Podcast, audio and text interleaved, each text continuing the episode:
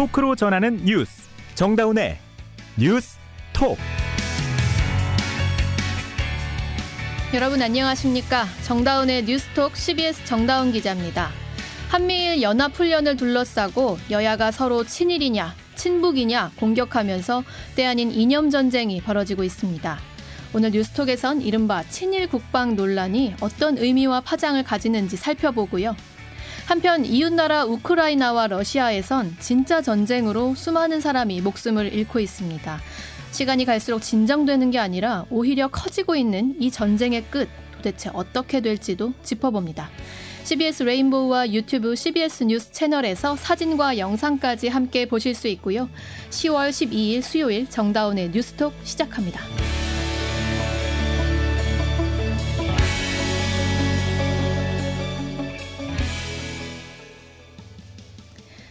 국정감사 2주차입니다. 오늘도 국회는 고성과 호통으로 가득 찼습니다.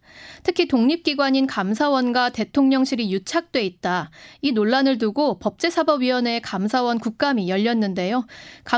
감사위원 배석 여부를 놓고 시작 10분도 안 돼 파행을 겪는 등 날선 분위기가 이어졌습니다. 김명재 기자가 현장 소식 전합니다. 여야는 오늘 감사원 국정감사 시작부터 감사위원 전원 배석 여부를 두고 좀처럼 이견을 좁히지 못했습니다.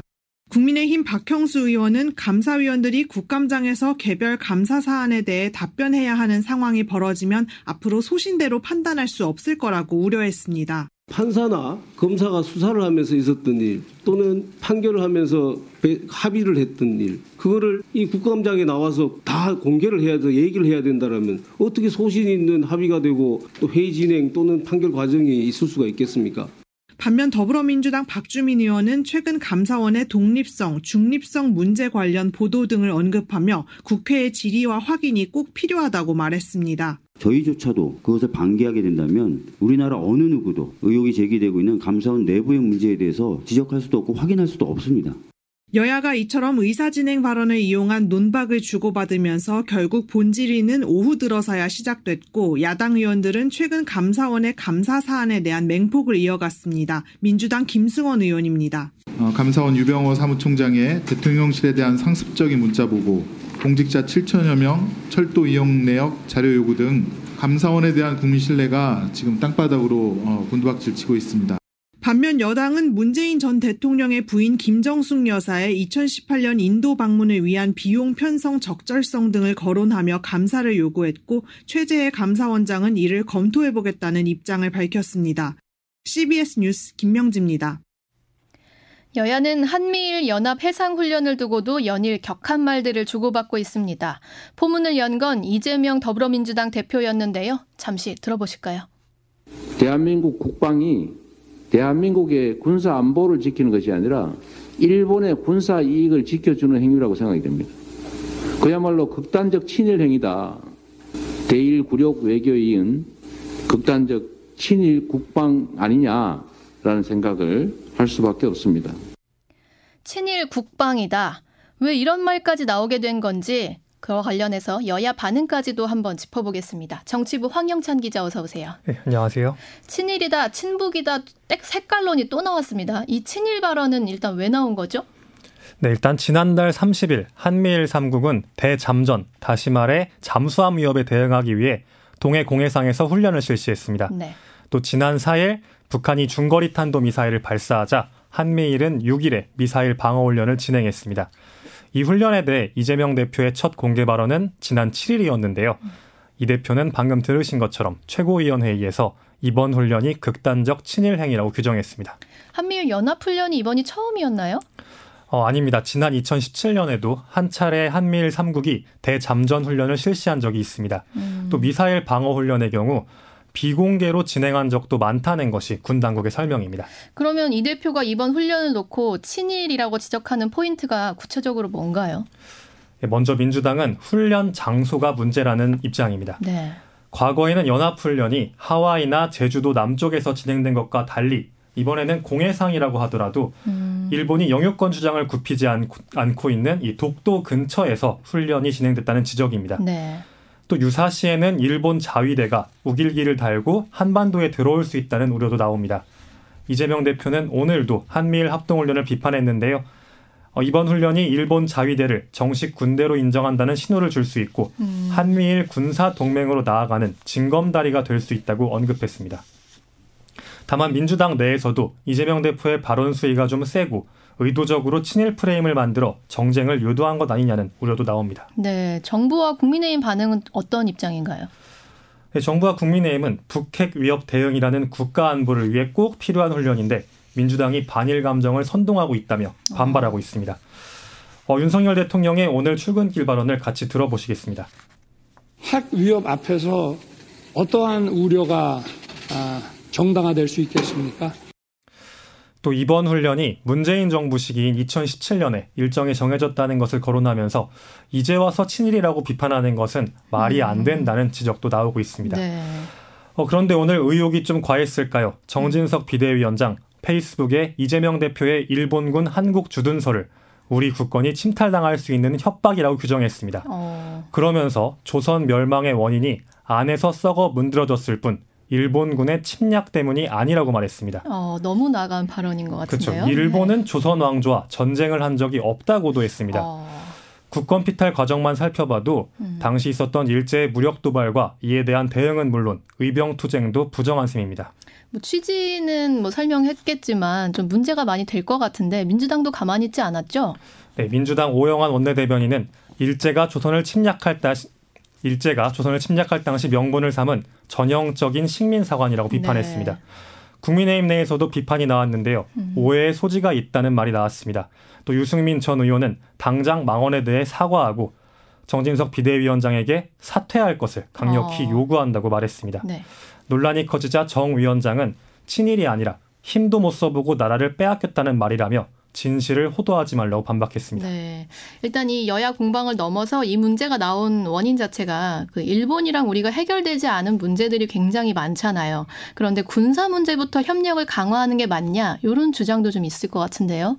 네, 그렇게 보는 관점도 있습니다. 네. 일본이 과거사 문제에 반성 없이 강제징용 문제에 대해 우리가 먼저 해법을 가져오라는 태도를 고수하고 있고 지난 2019년 수출 규제 조치 이후에도 사과하지 않고 있습니다.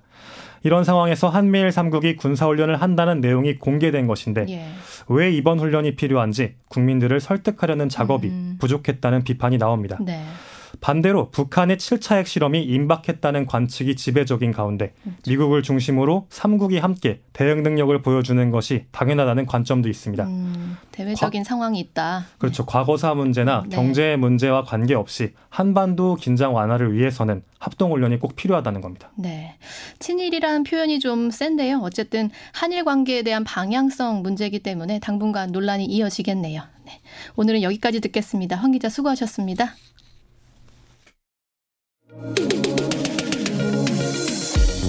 오늘의 주요 뉴스 5분 안에 5개로 쫙 뽑아드립니다.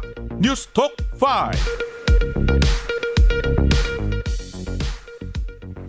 핵심만 쉽고 빠르게 정리합니다. 뉴스톡 5 장관순 기자 어서 오세요. 네, 안녕하세요. 네, 첫 번째 소식은 고유가와 고환율이 우리 경제 발목을 잡고 있는데 벌써 무역 수지가 300억 달러 넘게 적자라고요. 네, 관세청이 이달 10일까지 집계한 통관 기준 잠정치에 따른 내용인데요. 네. 올해 들어 이달 10일까지 무역 적자 누적액이 327억 1,400만 달러로 나타났습니다. 올해가 아직 두 달이나 남았는데 네. 벌써 연간 기준으로 역대 최저 적자로 기록됐던 1996년에 206억 2,400만 달러를 120억 달러 이상 넘어선 겁니다. 반도체 수출 감소가 좀 영향이 컸나요? 그렇죠. 우리 수출에서 20% 비중을 차지하는 주력 상품이죠. 반도체가 이달 들어서 10일 동안 1년 전에 비해 20.6%나 급감했습니다. 네. 수출이 급감했습니다. 석유 제품도 21.3%, 철강 제품은 36.1% 줄었습니다. 4분기에도 반도체 국제 시세가 20% 안팎 떨어질 것이라는 전망이 나오고 있는데요. 네. 적자폭이 커질 것이라는 우려가 나옵니다. 유가 상승이나 환율도 역시 부정적인 요인이 되겠죠. 네. 두 번째 소식은 지난 정부에서 폐지됐던 학력 전수평가가 다시 실시된다는 보도가 있는데 일제고사가 부활하는 건가요? 네, 일제고사라는 게 이제 말 그대로 전국에서 동시에 치르는 학력평가 시험이죠. 예. 이 제도는 90년대 말 폐지됐다가 이명박 정부 때 약간 변형돼서 부활했었습니다. 네. 그랬다가 다시 문재인 정부에서 표지평가 방식으로 바뀌면서 없어졌어요. 이 제도가 사실상 부활할 전망이라는 보도가 나오고 있습니다. 일제고사가 없어졌던 게 이 학생들을 성적으로 줄 세우게 한다는 비판 때문이었잖아요. 그렇죠. 현 정부는 어떤 입장인 거죠? 네, 오늘 윤석열 대통령이 국무회의에서 말하기를 지난 정부에서 폐지한 학업 성취도 전수평가를 원하는 모든 학교가 참여할 수 있도록 하겠다고 했습니다. 이게 기초학력 증진이 목적이라는 건데요. 예. 이 제도가 이게 말씀하신 대로 학교 서열화다, 주입식 교육 강화다 해서 비판이 많았습니다. 네. 그러니까 일단 현재 교육부는 참여 학교를 늘린다는 거지 일제고사 부활까지는 아니다라는 취지로 해명을 하고 있습니다. 네. 세 번째는 북한이 최근 군사도발에서 저수지 발사 미사일이라는 걸 새로 보여서 우리가 굉장히 긴장을 했는데 네. 군 당국은 크게 의미를 두고 있지 않은 건가요? 네. 일단 어제 소개해드렸습니다만 북한이 지난달 25일부터 2주간 각종 미사일을 백화점식으로 쐈는데 예. 그중에서 잠수함 발사 탄도미사일 SLBM의 축소형을 저수지에서 발사했다는 게 있었죠. 예. 이게 수법이 기발합니다. 기발했으나 대세에 큰 지장은 없다는 게 우리 군의 판단으로 보입니다. 우리가 미처 알지 못하는 사이에 발사할 수도 있기 때문에 좀 위험으로 느꼈었는데 군사적으로는 문제가 없는 건가요? 네, 그게 이제 합동참모본부 얘기는 SLBM이라는 게 예. 잠수함에서 발사될 때 무기체계로서의 실효성이 있다라는 설명이거든요. 네. 그러니까 바닷속에 어디에 있는지 모를 잠수함이 쏘는 것이어야 위협이 큰 것인데 위치가 특정되는 저수지라면 발사 준비 과정이 정찰 위성 등으로 탐지가 가능하기 때문에 예. 대응이 상대적으로 쉽다는 거죠. 뭐 그렇더라도 미사일이라는 무기 자체의 위협을 간과할 수는 없겠습니다. 네. 네 번째, 우리 정부에서 앞서 원자력 발전을 녹색 산업으로 이제 분류했었는데 유럽연합에서요. 네. 근데 유럽연합에서 이 문제로 지금 법적 다툼이 예고됐다고요. 그렇죠. 유럽연합의 녹색 분류체계 텍소노미인데요. 예. 여기에 원전이 들어간 결정이 번복돼야 한다는 소송을 오스트리아 정부가 낸다는 겁니다. 오스트리아 정부가 하는 얘기는 방사능 위험이 있는 원자력을 친환경으로 위장하는 시도다. 이 텍소노미가요. 예. 그러면서 지난주에 유럽사법재판소에 텍소노미 무효 소송을 냈다고 합니다. 룩셈부르크도 이 소송에 오스트리아 편에 서서 동참한다고 합니다. 유럽연합 결정을 보고 우리 정부도 원전을 녹색으로 분류했잖아요. 네네. 우리 환경정책에도 좀 영향이 있을까요? 정부가 지난달에 한국형 녹색 분류체계인 K-텍소노미를 텍소노미의 원전을 포함시켰죠. 네. 주무부처인 환경부는 그러니까 유럽의 제도를 참고하되 우리 실정에 맞게 기준을 마련한다는 방침이었기 때문에 이미 결정한 내용을 번복할 것 같지는 않습니다. 특히나 현 정부는 원전 강국을 국정 과제로 내걸고 있다는 점에서 더 그렇습니다. 그렇죠. 지켜봐야겠네요. 네. 네. 다섯 번째, 일본이 오늘부터 무비자 관광 입국을 재개했는데 이에 맞춰서 한일 직항 노선도 확대되는 모양이네요. 네. 정부가 일본과 협의를 거친 끝에 오는 30일부터 김포공항과 일본 하네다 공항 항공 노선을 운항 횟수를 기존 주 28회에서 주 56회로 2배 늘리기로 했습니다. 네네. 이에 따라 이달 30일 이후 김포 하네다 노선을 운항하는 항공사는 매일 2회 왕복 운항을 할 수 있습니다. 네. 네, 자세한 운항 일정은 각 항공사 홈페이지에서 안내될 예정입니다. 네, 여기까지 장관순 기자였습니다. 여러분은 지금 뉴스다운 뉴스 정다운의 뉴스톡을 듣고 계십니다.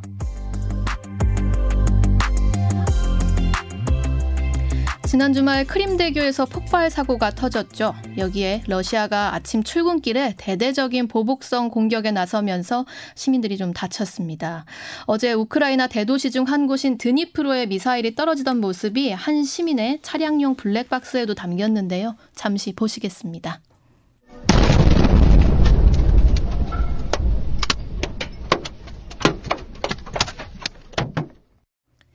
꽝 하는 소리에 많이 놀라셨을 것 같습니다.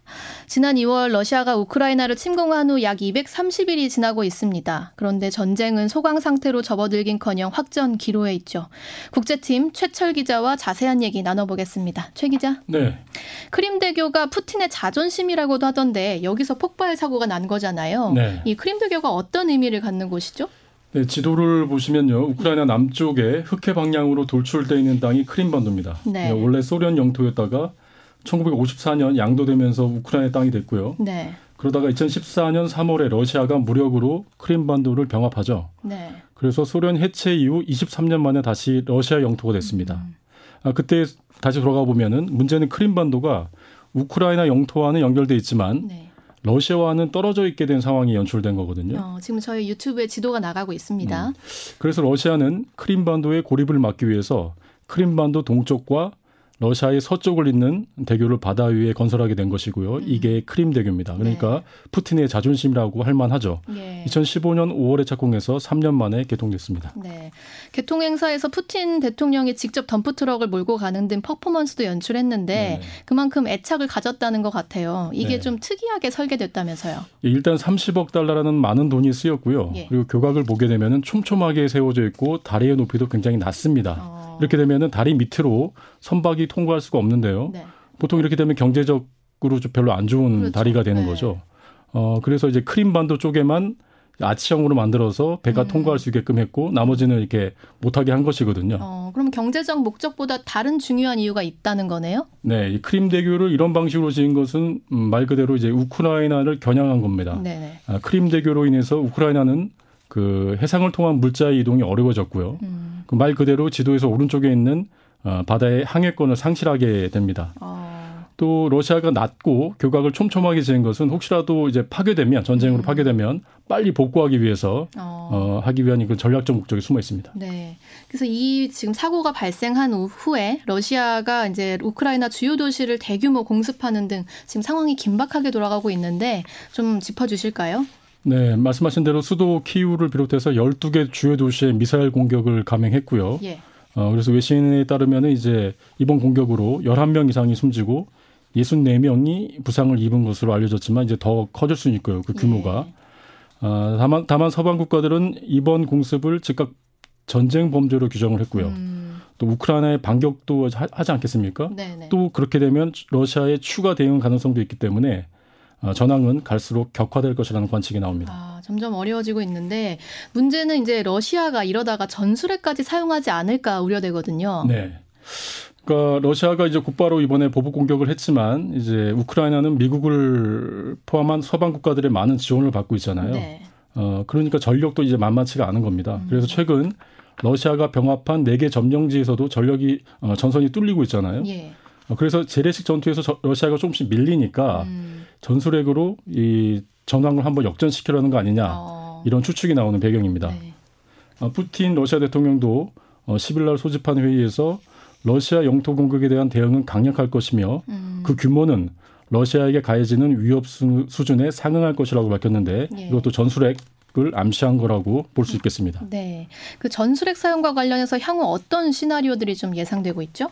많은 전문가들은 전술핵을 쓰지 못할 것이라는 예상들을 많이 하고 있지만요. 예. 만약이라는 가정하에 네. 푸틴이 우크라이나에 대해서 전술핵을 사용한다면 그 파장은 상상하기 힘들 정도로 클 수밖에 없습니다. 현실이 된다면 이제 우크라이나 전쟁이 아니라 세계 전체의 문제가 되는 셈이고요. 네. 결국 두 가지 대응밖에 없을 텐데요. 첫 번째는 미국과 나토가 핵으로 맞대응하거나 네. 아니면 핵을 제외한 가장 강력한 수단을 사용하는 겁니다. 먼저 러시아가 핵을 사용하고 미국과 나토가 좀 낮은 수준이라도 대응을 한 다음에 핵으로 예. 조 바이든 대통령이 언급한 아마겟돈 상황이 연출될 수밖에 없을 것으로 보입니다. 네. 만약 러시아가 핵을 사용하는데 미국과 나토가 핵이 아닌 다른 강력한 수단 대응한다면 어떤 일이 일어나나요? 네, 핵이 아니면 사실은 이제 미국의 핵 우산 정책에 대한 의구심이 확산될 것이 이제 불보듯 뻔하고요. 예. 미국의 위상에도 금이 가겠죠. 네. 나아가서는 핵 개발 의지를 가진 세력들 또 특히 나아가서 북한에게도 잘못된 메시지가 전달될 가능성이 있습니다. 그렇죠. 예. 자연스럽게 제7차 북한 핵실험 등과도 연결될 수 있고요. 또 핵우산은 거짓말이었구나 이렇게 생각이 들면 우리나라를 비롯한 일본, 대만에서도 자체 핵 개발을 하자는 주장이 힘을 얻을 가능성이 높습니다. 네, 섬뜩하지만 우리가 계속 주시해야 할 상황 짚어봤습니다. 최철 기자였습니다. 국내 마약 사범이 급증하면서 정부가 합동 단속을 예고하는 등 마약과의 전쟁을 선포했죠. 그러나 CBS 취재 결과 다크웹과 보안 메신저 등 온라인에서는 마약 거래가 여전히 너무 쉽게 이루어지고 있었습니다. 어제에 이어 마약 사각지대 기획 2탄입니다. 김정록 기자가 보도합니다. 경찰은 최근 마약류 사범을 집중 단속하고 있지만 2,000명이 가입한 다크웹 한국 마약거래 사이트에선 여전히 마약 관련 정보가 활발히 오갔습니다.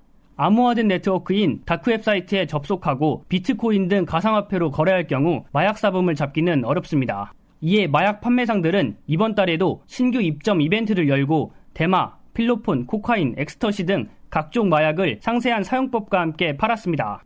마약을 사서 투약한 이들은 덕분에 주말을 즐겁게 보냈다거나 잘 처방받았다는 등 내용을 구매 후기에 올렸습니다. 다크웹을 통해 텔레그램 마약정보 공유방에 접속할 수도 있었습니다. 400명이 참가 중인 한 대마 거래방에선 정부 단속의 분위기가 흉흉하다면서도 대마 재배법, 수사와 처벌을 피해가는 방법 등을 나눴습니다. 텔레그램뿐 아니라 중국 모바일 메신저인 위챗도 마약 구매에 악용되는 실정입니다. 국내 거주 중국인이나 중국 동포들은 주로 위챗을 통해 마약 판매자와 소통합니다. 한편 경찰은 8월부터 이번 달까지 예정됐던 마약류 사범 집중 단속 기간을 연말까지 연장하기로 했습니다. CBS 뉴스 김정록입니다.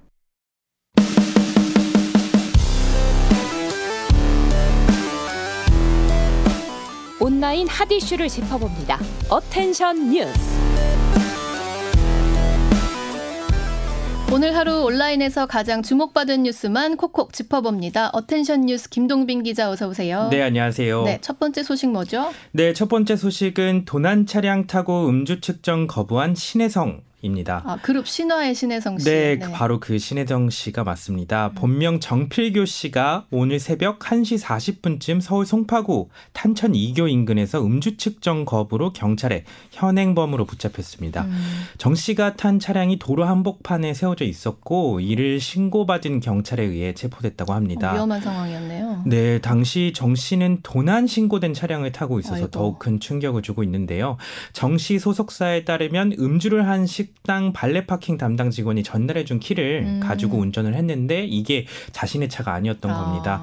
만취한 상태로 본인 차량이 아닌지도 모르고 운전을 한 건데 그만큼 술에 취한 상태였다는 얘기니까 더욱 예. 비판의 수위는 높아질 수밖에 없을 것으로 네. 보입니다. 그 소속사는 입장문을 내고 변명의 여지가 없다. 죄송하다 이렇게 입장을 밝혔습니다. 그런데 정 씨의 음주운전은 이번이 처음이 아닙니다. 정 씨는 지난 2007년 4월에도 술을 마시고 운전하다가 적발됐는데 당시 혈중 알코올 농도는 0.097%였다고 합니다. 당시 기준으로 면허 정지고 지금으로 치면은 면허 취소 수준입니다. 만취였던 거죠. 네. 다음 소식은요? 네, 다음 소식은 석유 노동자들까지 나선 이란 반정부 시위입니다. 히잡을 제대로 착용하지 않았다는 이유로 경찰에 붙잡혔다 의문사한 마흐사 아미니 사건에 대한 진상규명 요구 반정부 시위가 25일째를 맞고 있는데요. 네. 월스트리트 저널 등 외신에 따르면 이란 남서부 지역의 정유소 등 석유화학 산업 노동자 수백 명이 어제부터 파업 시위에 돌입했다고 합니다. 이란 같은 경우는 이제 석유 사업이 굉장히 중요한 국가 기관 산업이잖아요. 네, 네, 맞습니다. 그러다 보니 석유업계 노동자들이 나선 것에 대해서 굉장히 큰 의미를 부여하는 시각도 있는데요. 그렇군요. 그만큼 이제 시위가 중산층 국민들에게까지 번지며 세력을 불려나가고 있다는 의미 아니냐 이런 해석입니다. 네. 이란 관영통신사 타스님은 해당 시위가 임금 불만 때문이다 이렇게 제안을 했는데 네. 하지만 노동자들이 인권 수호를 외치는 영상이 SNS에 퍼지면서 반정부 시위인 것이 이제 부인할 수 없게 된 거죠. 네네. 이들은 이란의 최고 지도자인 하메네이에게 이제 넌 끝났다. 독재자에게 죽음을 이런 구호를 외치면서 반정부 시위에 합류했고 근무지를 향하는 길까지 막기도 했다고 합니다. 네. 산발적으로 벌어지던 이란 반정부 시위가 교수 학생에 이어 노동자 연대로까지 시위의 결집력이 더욱 강해질 전망입니다. 네, 마지막 소식은요? 네, 마지막 소식 구속된 제2의 N번방 가해자들입니다. 미성년자를 협박해 성착취물을 제작 유포한 제2의 N번방 사건 이른바 L 성착취 사건을 수사 중인 경찰이 관련자 18명을 붙잡고 이 가운데 3명을 구속했다고 합니다. 오늘 서울경찰청 관계자가 기자간담회에서 이렇게 밝혔는데요. 네. 경찰에 따르면 구속된 이들은 본인이 운영하는 사이트에 성착취물 영상을 올리거나 특정 사이트에 피해자의 사진 혹은 신상 정보를 게재했다고 합니다. 하지만 아직 성착취 사건을 주도한 L이라는 인물은 잡히지 않은 상태입니다. 아직 못 잡았군요. 네, 그렇습니다. L은 N번방 사건을 처음 세상에 알렸던 추적 협단 불꽃을 사칭했다고 합니다. 사칭해서 피해자들을 유인하고 협박을 통해 성착취물을 만들어 유포한 혐의를 받고 있는데 이게 조주빈 등의 N번방 사건과 유사한 범죄 방식이긴 하지만 L은 아이디를 지속적으로 바꾸고 30여 개의 방을 운영하기도 했다고 합니다. 교묘하고 악랄하게 지금 진화하고 있네요. 네, 그랬던 거죠. 경찰은 지난 5일에도 L과 함께 텔레그램 대화방에서 활동한 12명을 특정해서 압수수색을 진행하기도 했는데요. 예. 경찰이 계속해서 수사를 확대해 나갈 계획인 만큼 L 일당이 곧 검거됐으면 좋겠습니다. 네, 여기까지 김동빈 기자였습니다. 감사합니다. 이어서 날씨 알아보겠습니다. 이수경 기상 리포터. 네, 오늘 올가을 들어 가장 쌀쌀한 날씨를 보였는데요. 서울의 경우는 아침에 7.4도의 최저 기온을 기록했습니다. 일교차가 커지면서 오늘 낮 동안 어제보다는 기온이 올랐는데요. 밤부터는 다시 기온이 떨어져서 내일 아침까지는 가을 추위가 이어질 것으로 예상됩니다. 아침 최저 기온 서울의 경우 오늘과 비슷한 7도 안팎이 예상되고 있는데요. 이 밖에 파주와 철원은 2도, 대전 5도, 대구 7도, 광주 8도로 한 자릿수대에 다소 추운 날씨를 보이겠습니다. 한낮에는 기온이 오늘보다 조금 더 높아지면서 서울은 21도를 보이겠고 전국적으로도 대부분 20도 안팎까지 예상됩니다. 오늘과 내일 사이 대체로 맑은 날씨를 보이겠는데요. 당분간 전국적으로 비 소식은 없는 가운데 쾌청한 가을 하늘이 이어지겠습니다. 다만 일교차가 10도 이상 커지면서 아침과 밤에는 보온이 될 수 있는 옷차림 하시기 바랍니다. 내일 낮부터는 기온이 오르면서 10월 중순에 이맘때의 날씨를 되찾겠습니다. 날씨였습니다.